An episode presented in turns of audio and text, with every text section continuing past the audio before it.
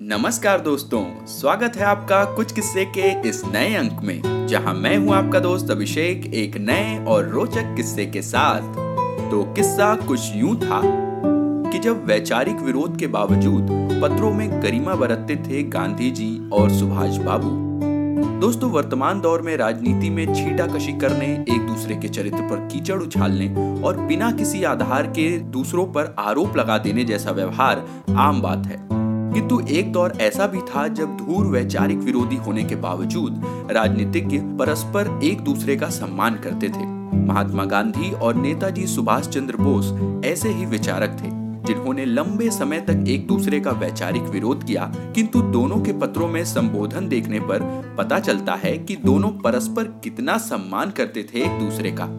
सुभाष बाबू और महात्मा गांधी के बीच पत्र लिखने को लेकर शीत युद्ध चलता रहता था। यह शीत युद्ध 24 मार्च 1936 से शुरू हुआ, जब सुभाष बाबू ने अपना पहला तार झारखंड के धनबाद ज़िले के पास जमा दोबा से महात्मा गांधी के नाम दिल्ली स्थित बिरला हाउस के पते पर भेजा।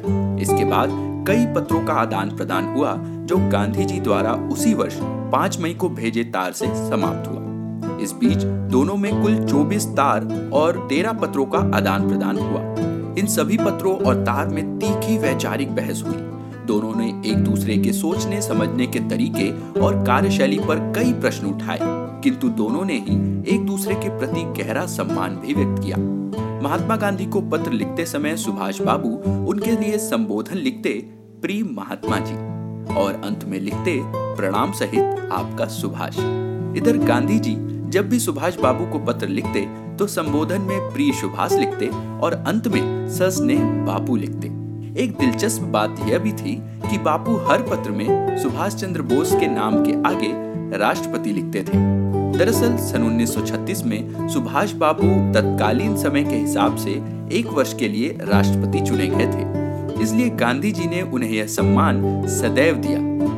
दोस्तों, भारतीय संस्कारों को प्रतिबिंबित करते ऐसे ही कई किस्से हम आपको सुनाते रहेंगे, लेकिन आज का किस्सा बस यहीं तक। अगर आपको ये और हमारे पिछले किस्से पसंद आ रहे हैं तो इसे अपने यारों दोस्तों के साथ ज़रूर शेयर करें। अपनी प्रतिक्रियाएँ हमें कमेंट के ज़रिए बताएँ, और अगर इसी तरह के और भी रोचक किस्से आप सुनना चाहते हैं तो हमारे चैनल कुछ किस्से को फॉलो या सब्सक्राइब करें और नोटिफिकेशन ज़रूर ऑन कर लें, क्योंकि अगले किस्से में आप जानेंगे कि जब विदेशी विद्वानों को बताना पड़ गया कि कितना महान है हमारा देश, भारत।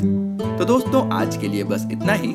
जल्द मिलेंगे इतिहास में घटे एक और दिलचस्प किस्से के साथ। तब तक के लिए अपने दोस्त अभिषेक को दीजिए इजाज़त। नमस्कार, जय हिंद।